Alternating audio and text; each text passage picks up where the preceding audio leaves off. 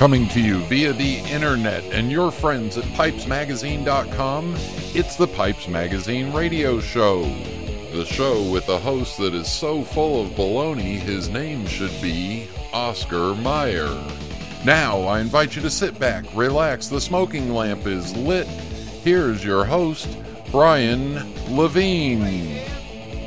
Welcome, welcome, welcome to the 18 and over, sometimes irreverent, sometimes educational, but always entertaining Pipes Magazine radio show. Yes, the weekly broadcast dedicated to all things that we pipe smokers love and enjoy. I am your host, Brian Levine, and it's back on Thursday night. So, for tonight's show in Pipe Parts, I'm going to touch on my trip, talk about uh, the trip out to LA, the trip to Las Vegas, and then recap the Raleigh Pipe Show for you. My guest tonight is Brad Weinfeld, former boss from Hollco Rohr. We'll talk a little bit about the old days. I'll ask about the cigar business because that's what he's currently doing now. Uh, speaking of cigar business, instead of music for tonight, I got a special treat for us entertainment wise. Plus, we've got to finish up the JDRF auctions and all that that went on. Uh, mailbag and a rant, all that coming up in tonight's episode of the Pipes Magazine radio show. And I do have a little bit of an announcement, some news. In a couple of weeks, for those of you that subscribe to the Pipes Magazine radio show on iTunes, in a couple of weeks, we will be changing categories that we're in. It should not affect us that are subscribed to it right now, but we think we found a category that'll be better for it. So I'll give you a heads up warning now. We're going to do it. We will do it on the May 7 uh, May 9th show. We'll change the category so we'll wait until we get back from Chicago and uh, May 8th show. Yeah, got the calendar right there. Um, it'll be it'll be the second show in May. I promise you that. We are changing the category, so we'll keep an eye on it. And I'll keep warning you that if you download the show on iTunes, we'd appreciate you leaving us a feedback or a rating on that. That would be wonderful. But we will be changing the category where the show shows up, and that will help. Hopefully, help some more people find the show itself. Uh, speaking of which, if you know of anybody that smokes a pipe and doesn't listen to the Pipes Magazine radio show, hey, tell them how much fun you're having. All right, let's get the show rolling. Everybody sit back, relax, fire up a bowl. Thank you to Sutliff Tobacco Company, and here we go.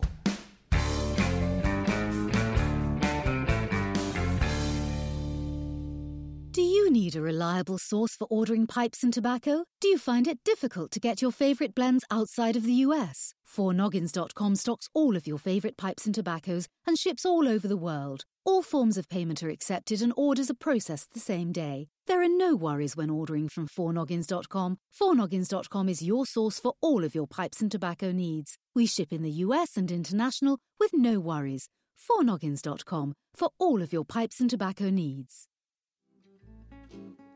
The Carolinas and the tobacco tradition have been woven together generation after generation. From the Blue Ridge Mountains to the coastal low country, it's an integral part of our culture and heritage, building our beautiful tapestry. Cornell and Diehl is proud to blend our pipe tobaccos in the Carolinas. Our history with tobacco dates back to the mid 1800s, and in that time we've perfected a variety of blends. The Carolinas have given us the perfect backdrop to do just that. Whether you're a fan of the rich Virginias, bold Latakias, spicy Periques, or unique aromatics, we've got a tobacco that's just right for your discerning taste buds. At Cornell and Diehl, we live all things pipe tobacco, blending it, smoking it, and enjoying the company of those who share our excitement. Tobacco, it's what we do. Stop by cornellanddiehl.com.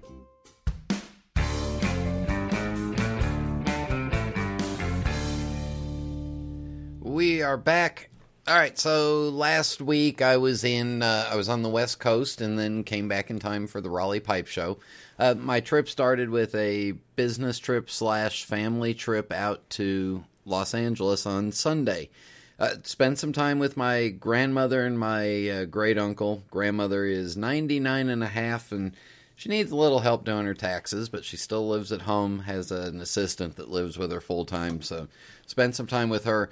On Monday, the exciting thing was uh, not so much the exciting part, but I got to go. I went to Phillips and King, which is a big customer of ours. And after Phillips and King, I stopped at a place called the Cigar Lounge in Simi Valley, California. When I went in there, I had only talked to Michelle, the owner, on the phone, and I wanted to stop by and introduce myself to him. While I was there, a couple of his regular young pipe smoking customers came in, and I sat down and spent an hour relaxing inside this gorgeous lounge that is probably a three month old store now where he's got a good group of young guys that are coming in and buying pipes and pipe tobacco and really enjoying uh, learning about pipes and pipe tobacco and we were sharing and showing pipes and it was a lot of fun. So if you're in the simi valley area highly recommend stopping by. Uh, tuesday was off to las vegas for the nato show. Uh, i've mentioned let me mention the fun part of this for you first. One of my favorite things to do in Vegas is find a comfortable place to sit down, get a drink, have a smoke, watch the people go by because Vegas is great for that. Um, the weather was nice the first evening that I was there, and I was able to, yeah, get outside with a couple of guys from the trade show after the opening night cocktail party and sit out under the Eiffel Tower with a drink and smoke my pipe and watch the crowd go by until I was uh, really just exhausted from traveling all day on Sunday and a long day, and then Monday being a long day, and back and forth to and then off to Vegas. Uh, so I made it until 9:45. Yeah, I'm a big wild party animal. 9:45, I was up in bed. Um, the trade show day the next day, downstairs, lots of walking. Let me, uh, I'll touch on that in a minute, but the highlight of this trip so far was on Wednesday night. I decided that I was going to go take a walk and stretch my legs and get out of the hotel. Weather outside wasn't the best, so I walked over to the Cosmopolitan. Found a restaurant in there that looked like it had a decent wine bar and comfortable seats at the bar. Sat down with a uh, sat down with the bartender. Turns out she's a young lady that is deeply into uh, learning the art of mixing a drink and creating drinks. Really fun to sit there with her. We got talking a little bit. There was another liquor distributor that came in, was in for a trade show, and I was talking to him for a while. Um, anyway, spent some great time at that bar for about two and a half hours, sampled a whole bunch of really good drinks. Just one of those places where, you know what, I'm I'm gonna make sure and go back there. It's at the Cosmopolitan. I don't know how they pronounce the name of the restaurant, but it's C O M M E C A. And just a great bartender, great place to hang out at the bar and sit and drink. Unfortunately, you can't smoke there. Uh, the other highlight was Gordon Ramsay's burger, B U R G R, at Planet Hollywood. They have the best sweet potato french fries and dip that I've ever tried. As I told the guys there, you could drop your shoelaces in the dip and I'd eat them. It was that good. Uh, the trade show itself, and that's the important part of this, lots of e cigarettes and lots of the vapor cigarettes. Now, I know there are some of you elitist snob pipe smokers out there that say that this uh, vaping stuff is just a you know a supplement or whatever. You know, it's not it's not real. Uh, let me say this: the e-cigarettes that is a replacement nicotine delivery device for cigarettes. The vaping side of it, which is where you get the custom blended fluids with uh, different flavors and different levels of nicotine and you get a you, you get a device where you can tune the different levels of delivery that is a real interesting tobacco enjoyment art form. It's may not be real tobacco to us but it's very similar to a pipe. You create a blend that you like. You work with the person at the retail store on helping you create that blend. You find a device that you really like the way it works for you and you get the taste. If you don't want to inhale it, don't inhale it. Just puff on it. You get the taste, and you can add nicotine or not. This is something that I think is interesting for the future, for especially for those of us that really do enjoy our pipes. But you know, at work we may only have a 10 minute break or a 15 minute break, and you really don't want to enjoy your pipe for that short of a time the vaping side of the business or the uh, the vaping fluids and those devices look like it could be really interesting if somebody with a uh, blending knowledge or somebody with the taste uh, with the taste sensitivity could get involved in this and really create a really good experience. I'm thinking about it. Uh, came back home was home for four hours because I took the red eye home. Took a four hour nap, got up, packed, and got ready for the Raleigh Pipe Show. The Raleigh Pipe Show is great because it is in Raleigh, right at the fairgrounds, and they do a really good job of getting the college kids there.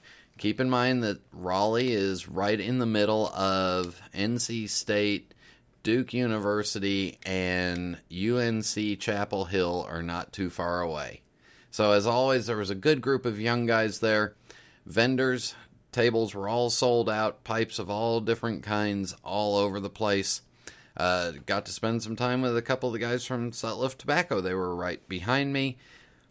Friends from uh, Smoking Pipes is there as well they were they had so many tables that they oversold the room and they actually had two vendors outside under the covered awning right out in the smoking area if they're going to do that again next year i'm going to volunteer for those spots because you can't smoke inside the room but you can outside so there's the reports for you uh, it was a long week it took me about a day or two to really really get recovered from all that and back at work and back at home fixing up the house so all right in just a minute, Brad Weinfeld will be on the phone with me.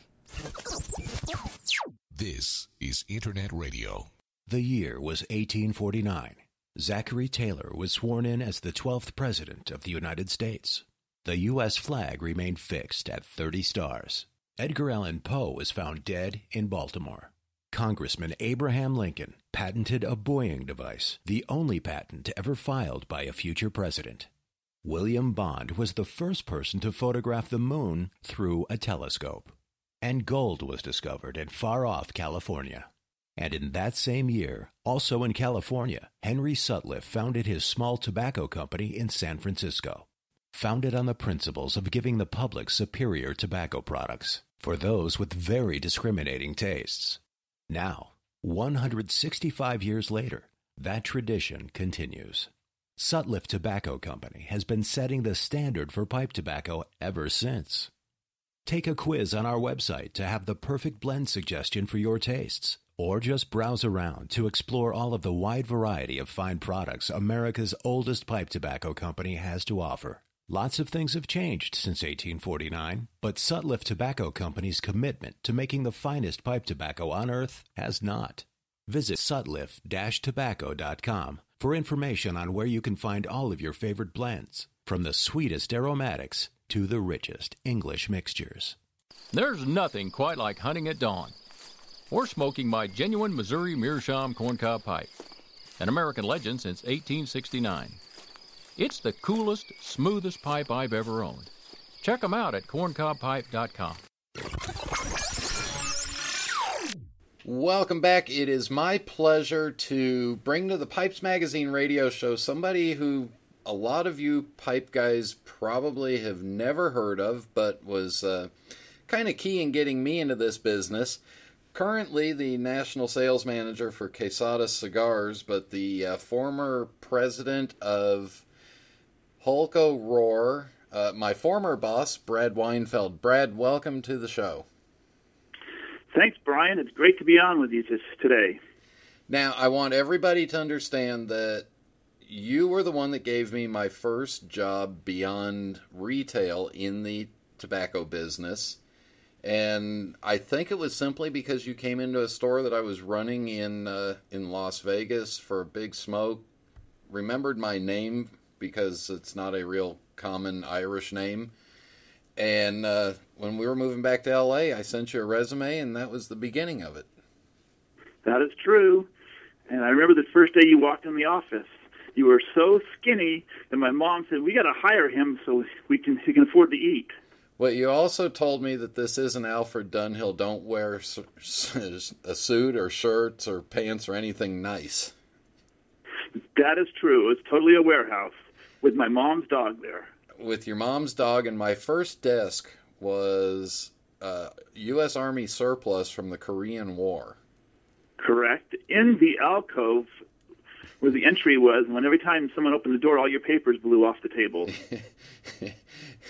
it was a uh, it was a beautiful job.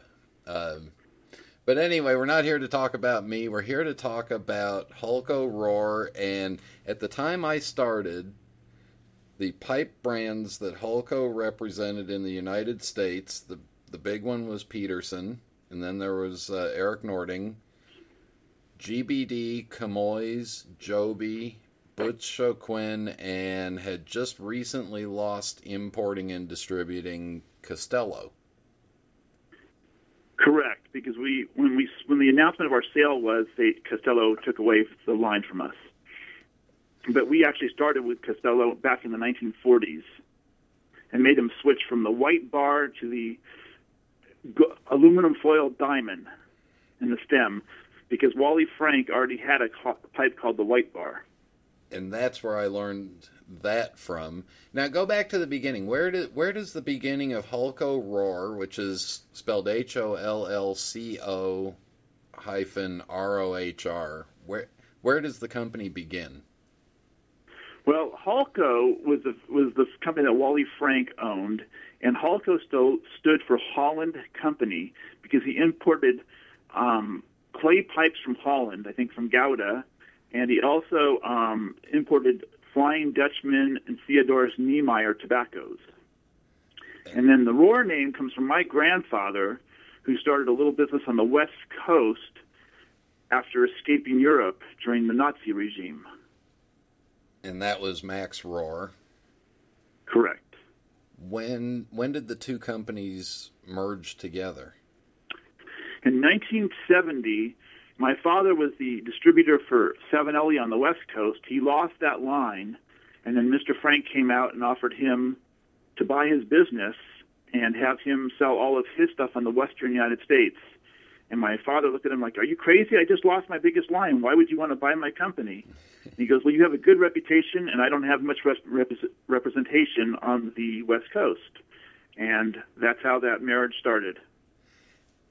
And the Wally Frank that we're talking about is the same one that had all the stores in New York City and the big catalog mail order business. Yes, that's true. He was actually one of the pioneers of mail order. He started in 1928 when he came out to USC and found out that the pipes that the fraternities didn't have pipes with their crests on them. So he started selling crested fraternity pipes to the people out here in 1928. That's how he started his mail order business. Um, I've heard stories, probably from you and from a few others, about how um, how do we say this? But how thrifty Wally was. Oh my God! Yes. One time he was on a vacation. He used to take a, a special vacation every year and be gone from the office for a month. When he came back to the office, he goes to the guard to let himself in, and the guard won't let him in. And he goes, the way the way he was walking in, the guard goes, "You must think you're Wally Frank." And Mr. Frank goes, "Why that is? I am Wally Frank." And the guard, the guard was like all scared, you know, and worried. And Wally goes, "Give this guy a raise. He actually is doing his job." and did he also lived in in Connecticut? And even during the time when he had several stores going and the mail order business was going good, he still took the train and walked the distance from the train to the to the stores. Every single day, the man lived into his 90s and was in still great shape.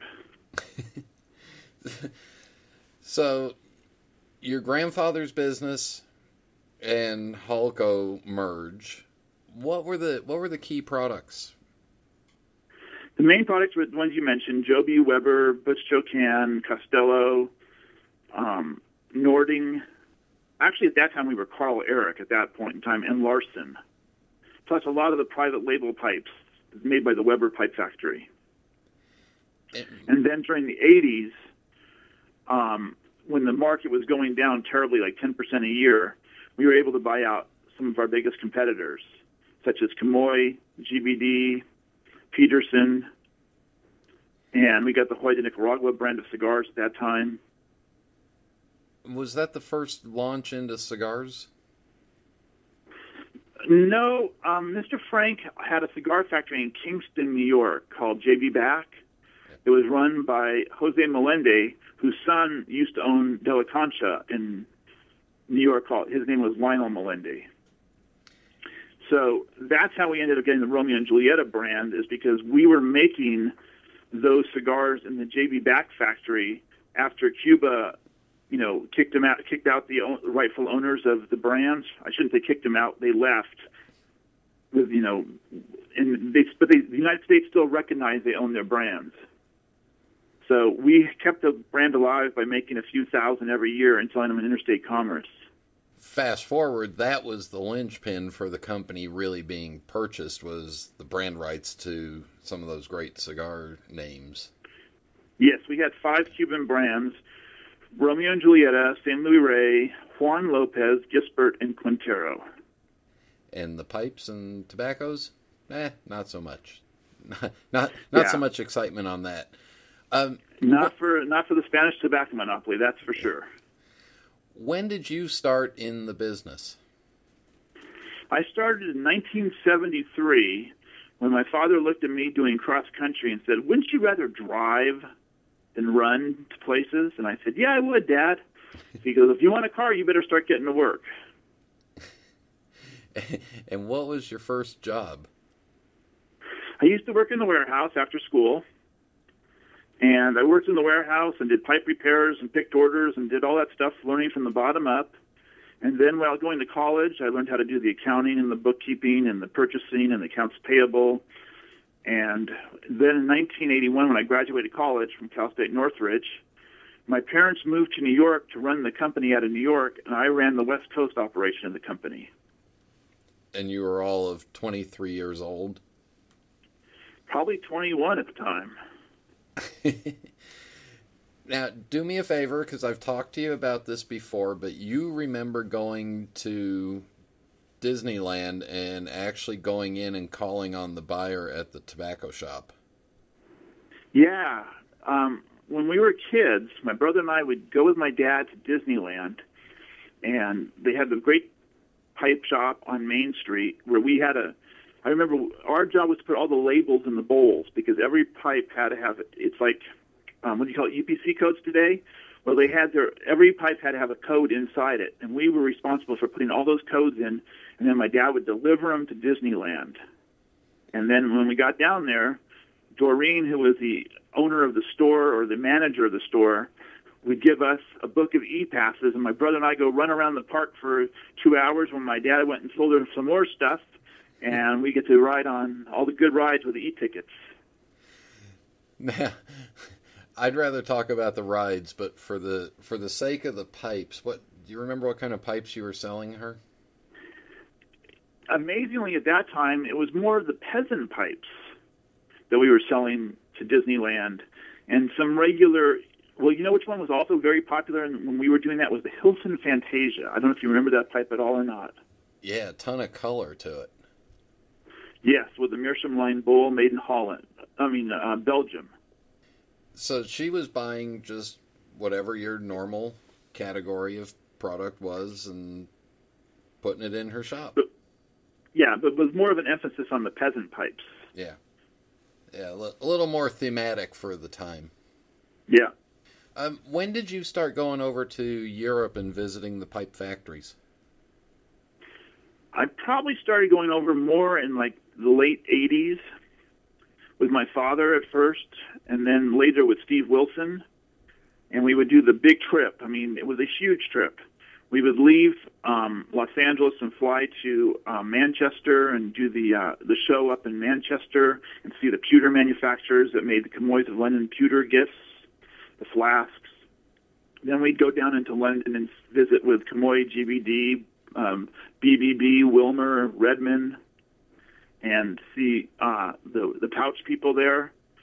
Then we'd fly the following weekend. We would be leaving to go to Milan. We'd do the Milan Fair, and we would see uh, the walking stick people there, and you know all the other good people for that. And then we'd see like Lorenzo pipes and uh, Chusano pipes, I believe it was, and Castello, and do a lot of you know all the buying of private label pipes and Castello pipes. And then from there, we would usually fly up to Denmark and see um, Peter Stokkebye and Erik Nording do tobacco and pipes there. Go to the Frankfurt Fair, walk that, see if there's anything we can find for any of the two businesses. Buy some leather goods from Germany. Then we would fly down to uh, Geneva and see Butz Chocan, which is in the Jura Mountains of France, right above Geneva, and do all the Butz Chocan pipes, who was then at that point making all of our Jobey pipes for us too. And then after that, one more flight to Ireland to see Peterson and do all the buying for the year for Peterson. It was quite a trip. How long were you gone? Three and a half weeks every year for that trip in February, the worst time to go to Europe. So for three and a half weeks in Europe, you were in and out of hotel rooms, in and out of airports, in and out of trade shows and factories. Yeah.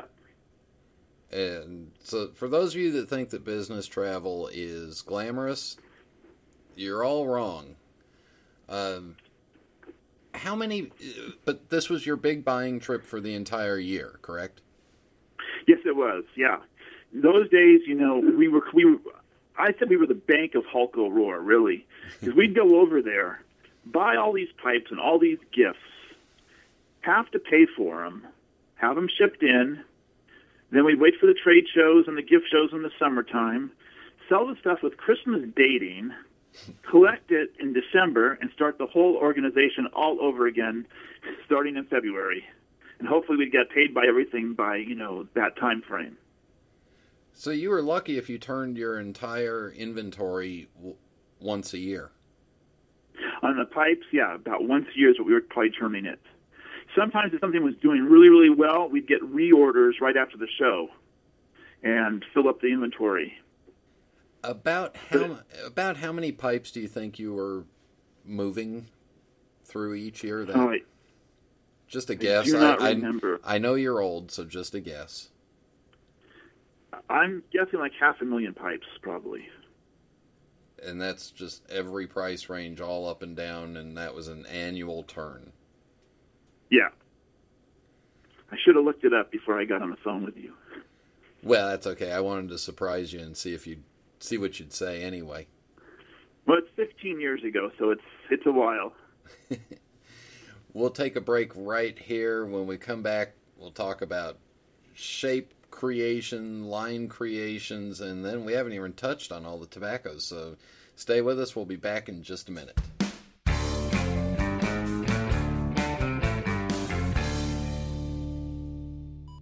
Meet Aaron, one of the most important people at smokingpipes.com. In our shipping department, he's one of the cogs in the highly efficient wheel, if you will, that's responsible for making sure your order goes out right every time. Ain't that right, Aaron? I don't know all about that cog and the wheel stuff, but I do know at smokingpipes.com, I take my work very seriously. Pulling tins of tobacco, weighing bulk tobacco, triple checking orders, and getting them out the door. Since it's so easy to order from smokingpipes.com, you're keeping Aaron pretty darn busy. Look at him go, go, go. In fact, it's been a challenge to get him to stop long enough to say hello, but Aaron doesn't mind. He loves his job at smokingpipes.com. Why is that, Aaron? Because I don't just ship pipes, I smoke them. Gotta run. Just log on to smokingpipes.com or call us at 1 888 366 0345. We are quality, we are experts, we are smokingpipes.com. I'm not just a pipe smoker, I'm a Meerschaum pipe smoker. All of my pipes come from MeerschaumStore.com. They've been in business for 50 years, and I can trust that there will be no hassles. Orders are processed and shipped fast, and they have every shape you can imagine, including calabash, claws, dragons, horror, even a sexy series. MeerschaumStore.com, the most trusted Meerschaum store for 50 years.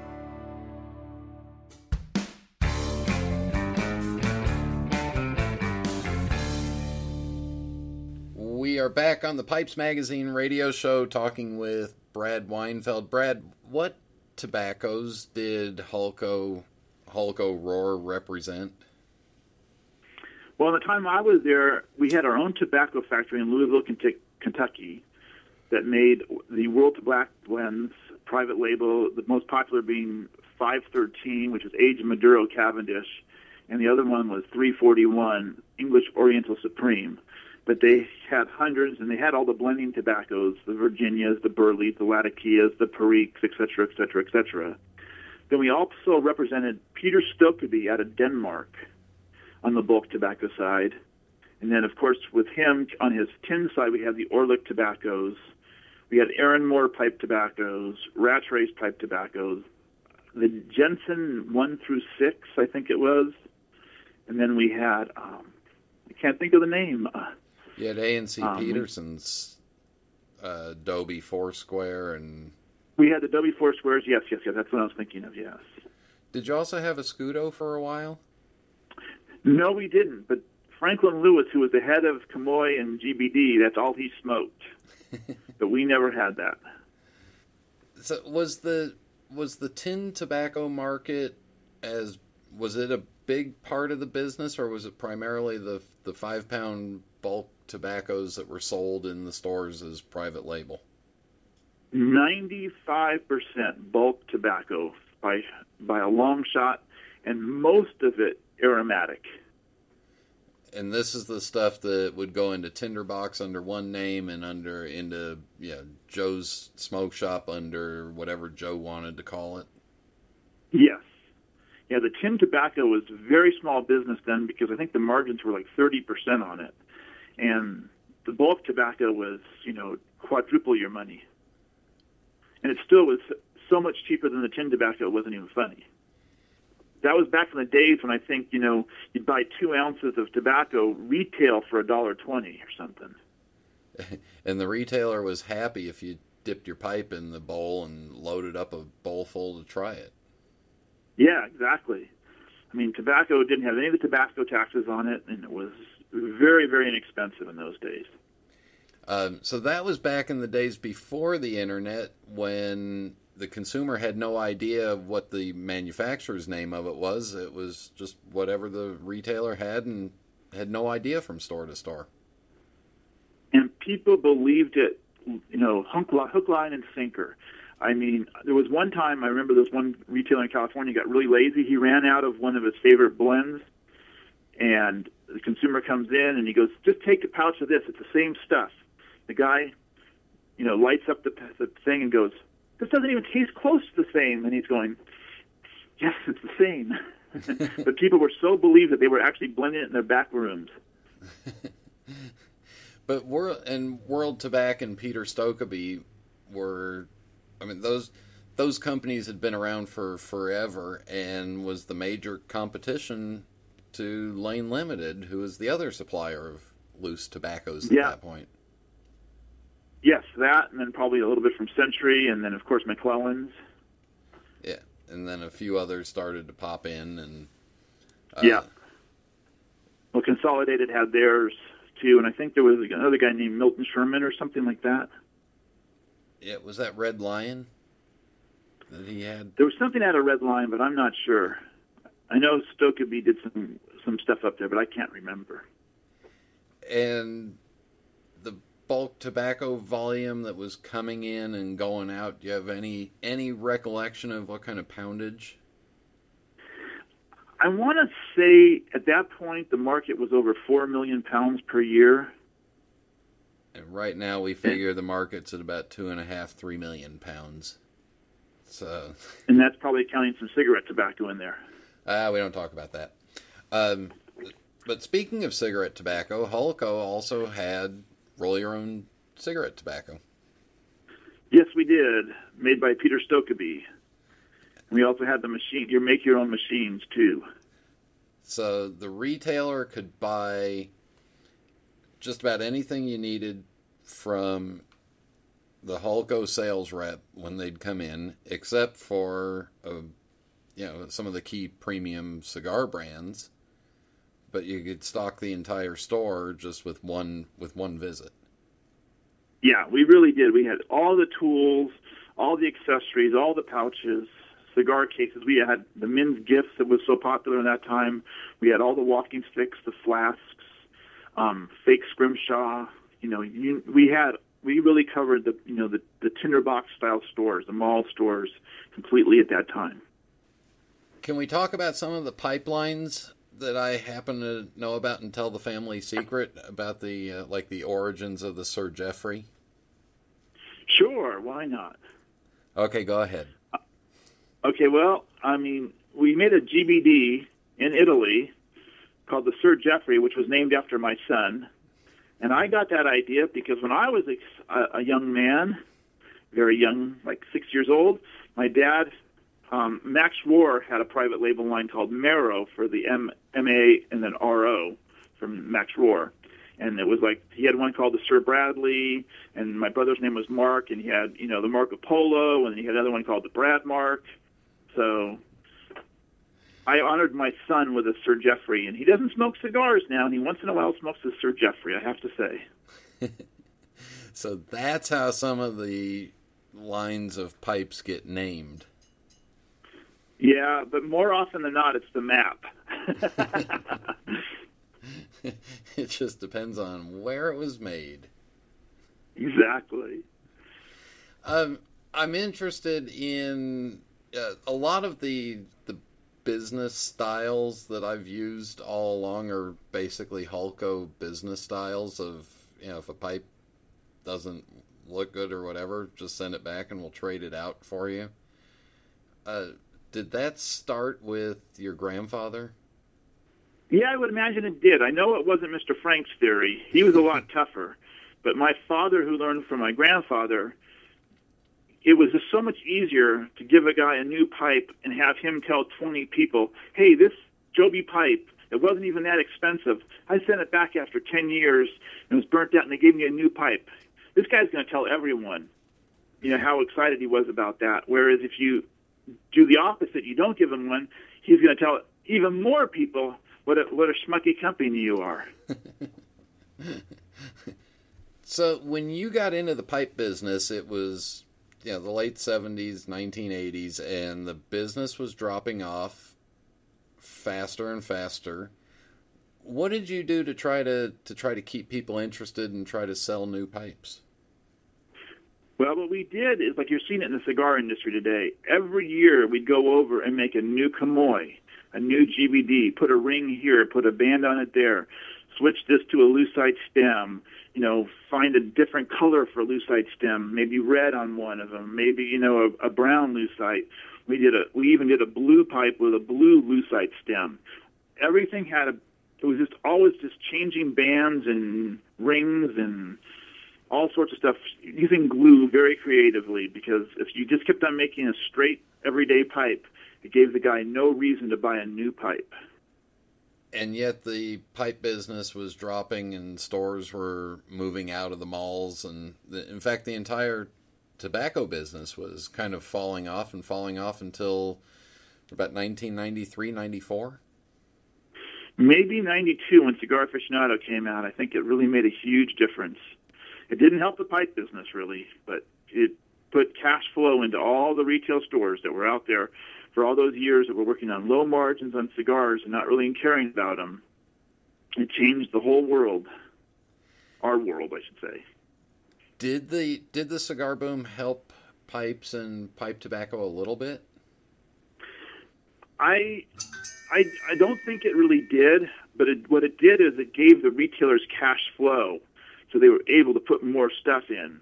But I don't think they were seeing that much more of an improvement in the business but they were able to stock the stores a little bit better and make it look better. Because before that, like I said, we were the bank of Hulco Roar. And once the cigar boom happened, if you didn't pay your bill within 30 to 60 days, you would be shut off from cigars, and then your world ended.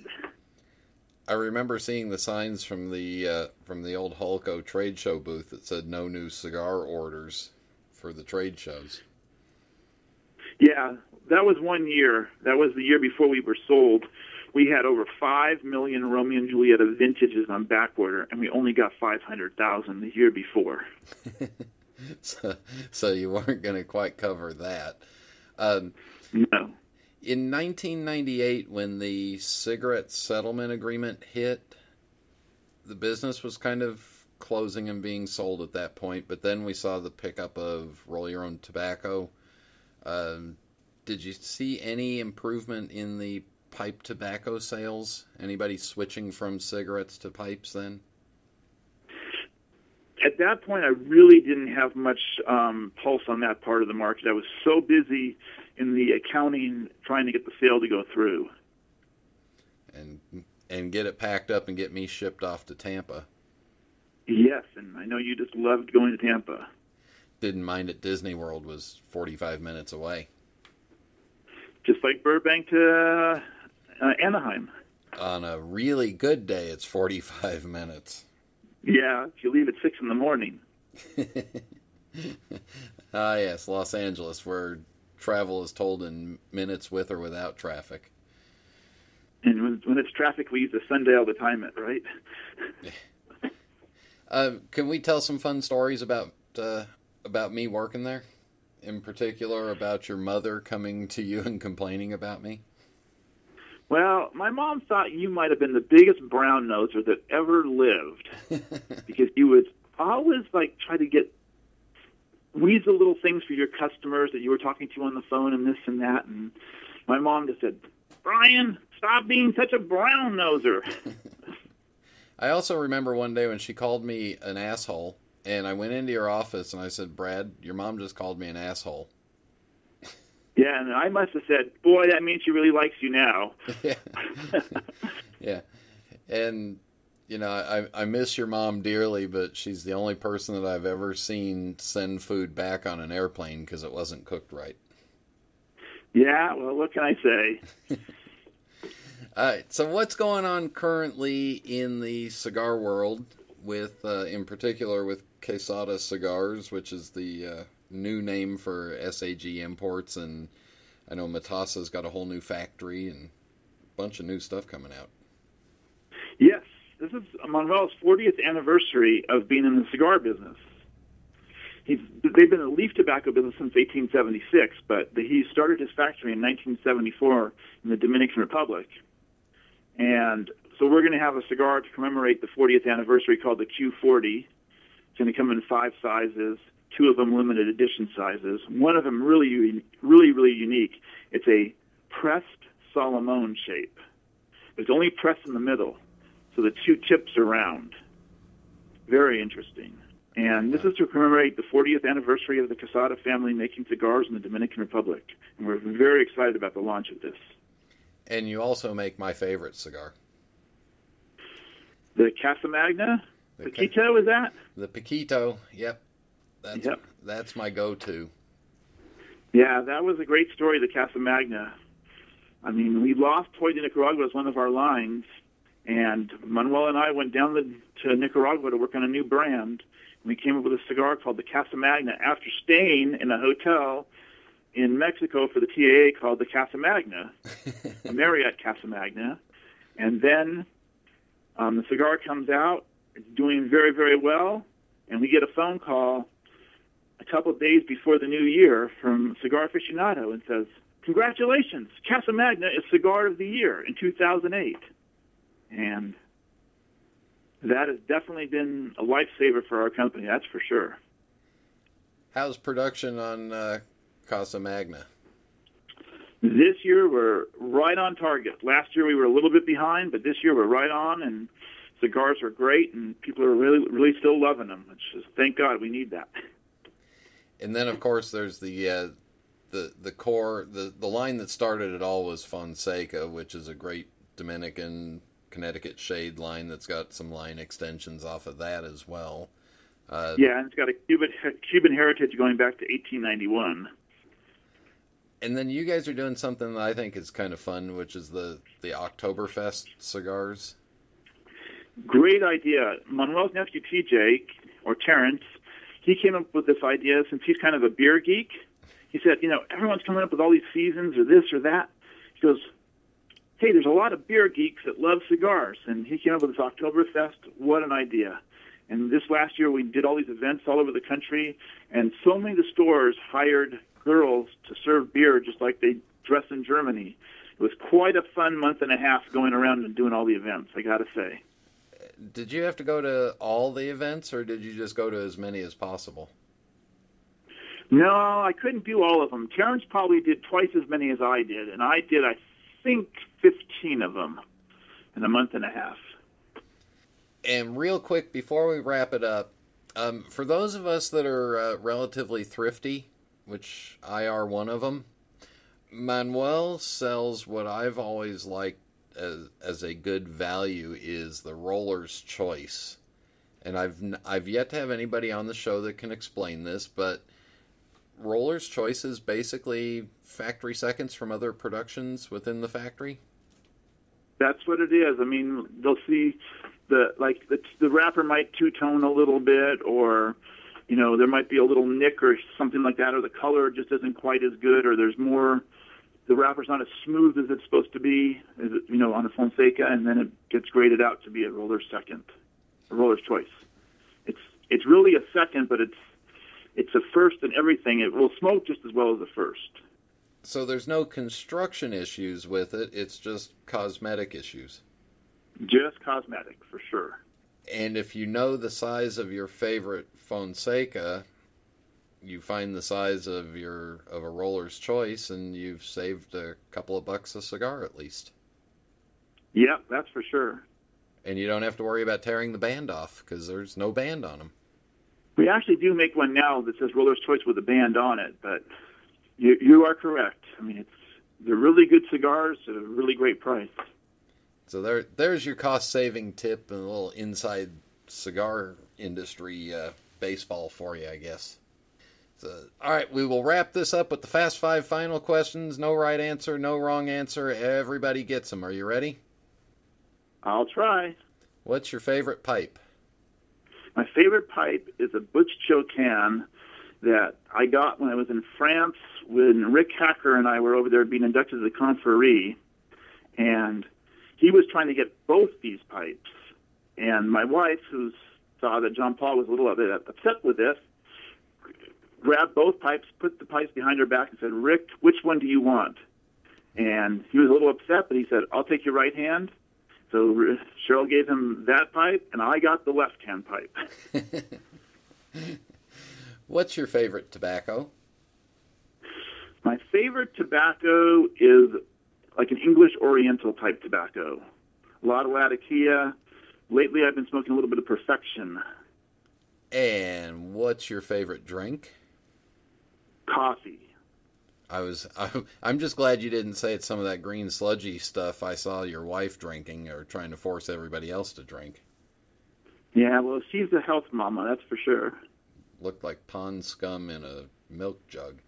Um, when it's time to relax, is it a book, a movie, or music? A movie. And last but not least, any uh, any favorite pipe smoking memories? You know, I do have them when we would sit around my office and in my, in my little room there in my office, and we would just sit there and re, you know, hash over what, what our plans were, what we had to come up with for the year, you know, brainstorming, whether it was, you know, going over cigars, you know, you were involved in these brainstorms, Alan was, Steve Wilson was, even Mike Martin was. and that was like, those are the special times. Yeah. And that was in Chatsworth, California, the adult film capital of the world at the time. Yep. Now they probably ruined that too with the condom law. we had some interesting neighbors. That's what the place became after we left. Uh, so to find out more about the cigars that Brad is selling now, the website is sagimports.com, sagimports.com, or Quesada Cigars, Q U E S A D A Cigars. Yep. Brad, thank you very much. See you in. Uh, thank you, Brian. See you in Vegas in a couple of months. All right, looking forward to it. We'll be back in just a minute. There's nothing quite like working in my shop or smoking my genuine Missouri Meerschaum corncob pipe. an American legend since 1869. It's the coolest, smoothest pipe I've ever owned. Check them out at corncobpipe.com.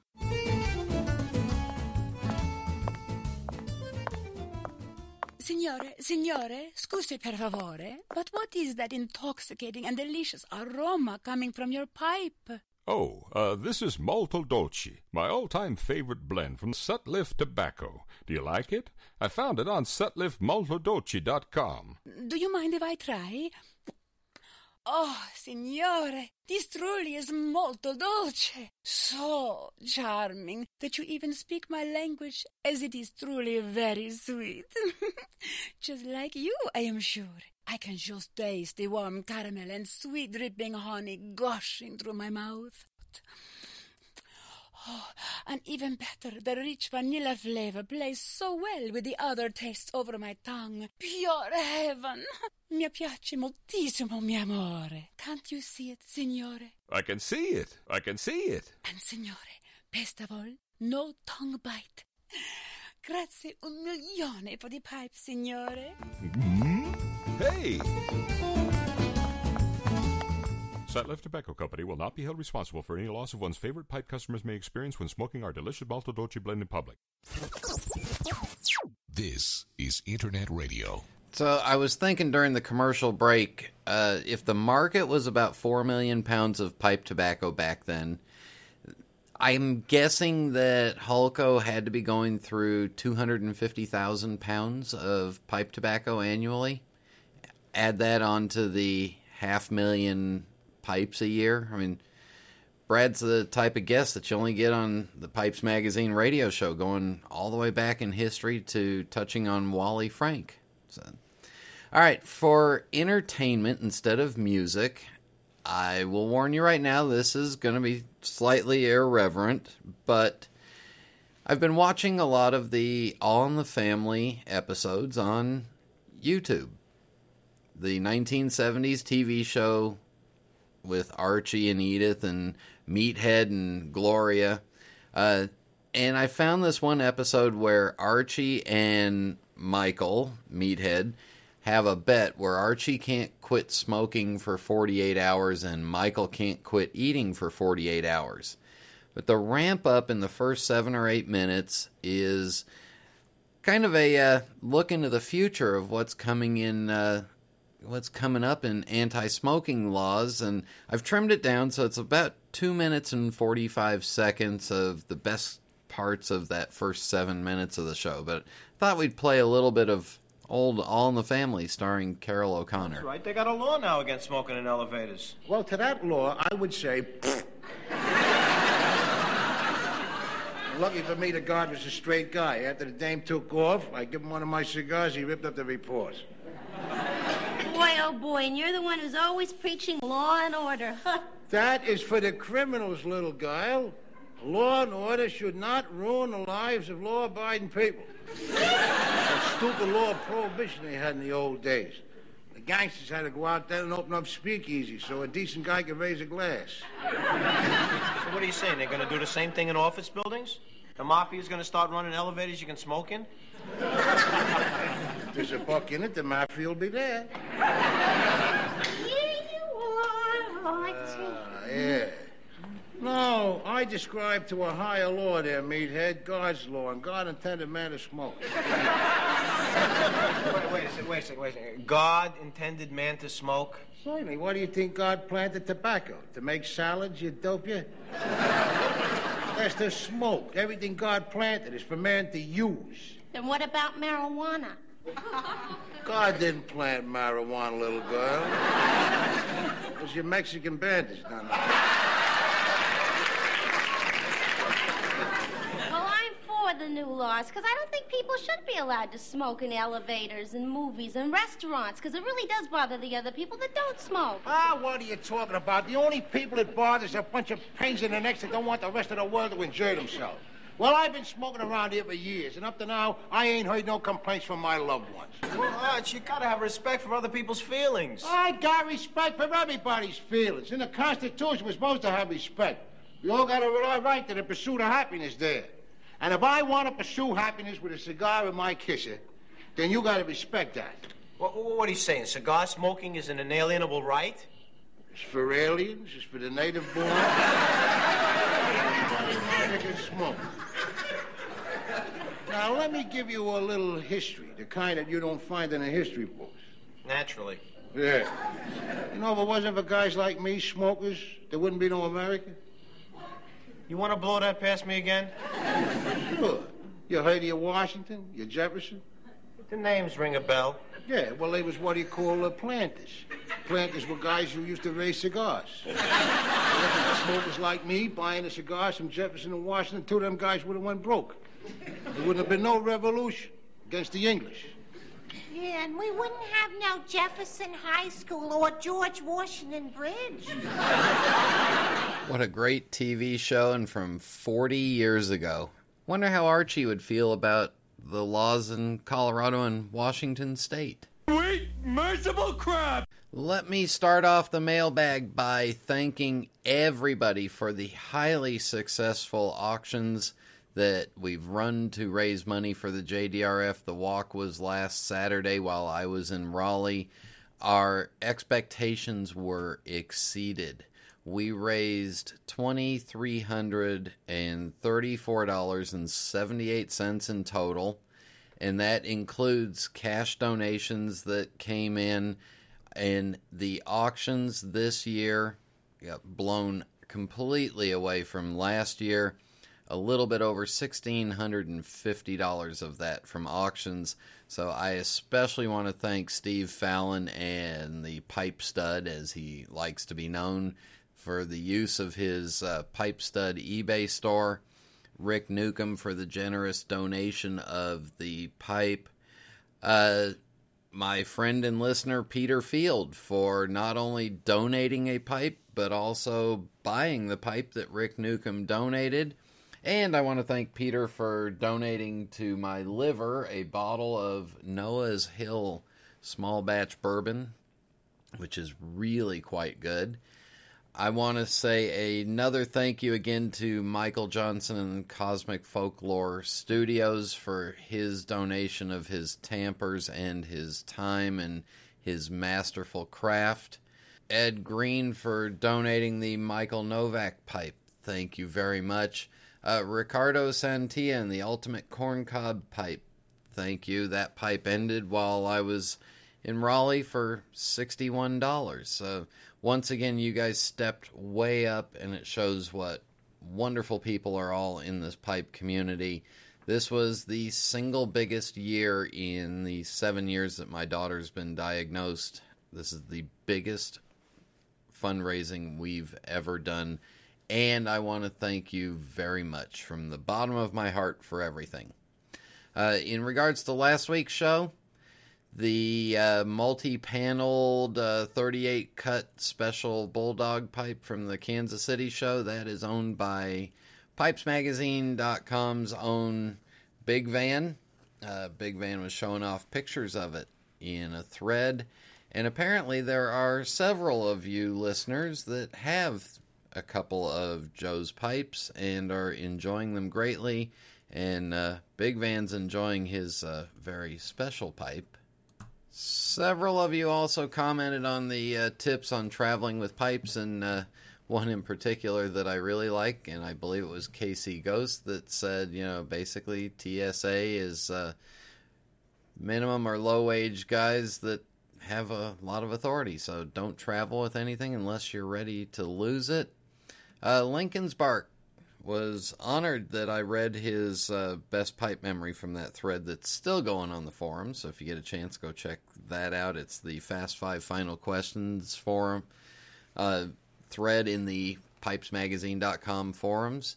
And apparently he was uh, he was listening to it while driving down to Philadelphia to propose to his now fiance. So I guess she said yes, and his pipe budget just got cut in half.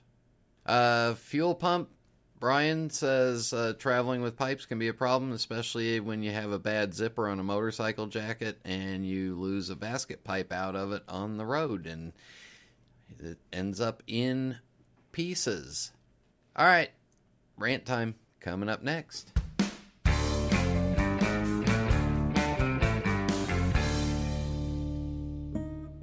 Italians have always been known for their aesthetic passion. It's their birthright, their legacy. And just like Savinelli, it continues to grow and evolve. It is ever changing. Milan, 1876. Achille Savinelli set out to change the way the world viewed smoking pipes, opening one of the world's first specialist tobacco shops. From one small storefront to a factory that delivered handmade pipes all over the world, the legacy he forged became one filled with success and prestige. Achilles' dream is carried on today by his family, who continues the Savinelli legacy. Each year, Savinelli debuts a series of new, forward thinking designs comprised of quality crafted pipes shaped from some of the best briar in the world. Behind every beautiful object, there's a story. Start your own chapter. Visit your local tobacconist or premium online dealer today. Cup of Joe's, a name you know, a name that you trust for all your tobacco needs. Exclusive pipes, pipe tobacco, accessories, pipe stands, and so much more. Cup of Joe's is the one place you can go and take care of every single one of your tobacco purchases. Fast shipping, friendly, professional service. One site, cupofjoes.com. And coming soon, their new line of Smoking Man pipes, cupofjoes.com. Quality products and extraordinary prices.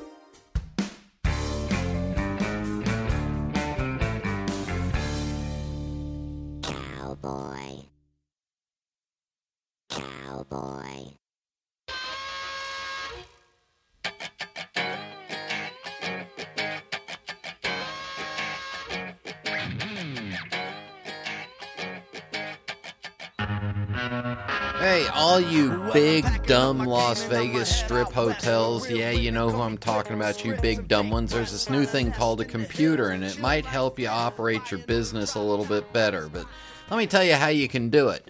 See, first of all, there's two large companies there's MGM and then there's Caesars World. And those two companies own most of the hotels on the Las Vegas Strip. And when you call to make a reservation with them, they cannot guarantee you a smoking room. It's a preference, and you don't know if you're going to get your preference until you check in because apparently these big dumb hotels don't know about this computer thing where they can punch stuff into the computer and see how many smoking rooms they have available, whether or not they can guarantee you a smoking room. None of the Las Vegas Strip hotels now guarantee smoking rooms. It's because they're big, dumb, and they're lazy, and they also know that they're the only game in town. I also checked, and uh, these big, dumb Las Vegas hotels don't participate on smoketels.com because that's the first place I went looking when I was booking my room for Vegas. Now, in the last three years that I've gone to this NATO show, I've stayed at three different hotels the first two years, I got checked into a room that was non smoking, got moved the next day into a smoking room. This year, I got lucky, got a smoking room for the for the two night stay. But these big dumb hotels apparently haven't heard of this new thing called the computer where they can line up how many smoking rooms they have and how many people have requested them and guarantee it. It's because they're big and dumb. Or maybe it's just because they're lazy and they figure, ah, what the heck, instead of having you smoke in your room, they'd rather have you down smoking in the casino where, uh, you know, they've got all these slot machines and table games. But there you go. Big dumb casinos in Las Vegas. You need this new thing called the computer to help you figure that out. Hey, uh, quick reminder uh, Chicago Pipe Show, the Pipes Magazine moderator, uh, the Pipes Magazine contributor forum has been moved to 10 p.m. by our request shortly following Rick Newcomb's presentation of pipe smoking in the movies. So that'll be Friday night, 10 p.m. approximately, right after Rick Newcomb's presentation is over, because Kevin and I are really looking forward to that. Looking forward to seeing all of you in Chicago. In the meantime, follow me on Facebook. Leave us uh, ratings or reviews on iTunes. Got any comments? Post them in the forums. I do read them all and I appreciate them all and I appreciate everybody listening. And I will say thank you to Sutliff Tobacco Company and until next time.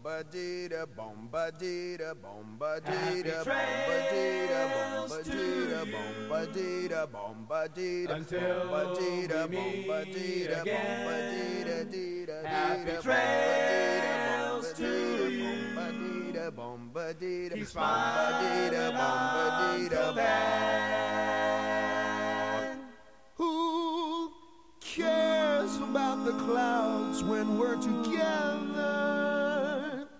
Just sing a song and think about sunny weather.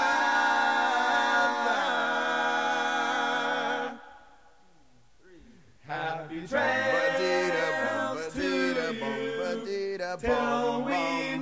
Meet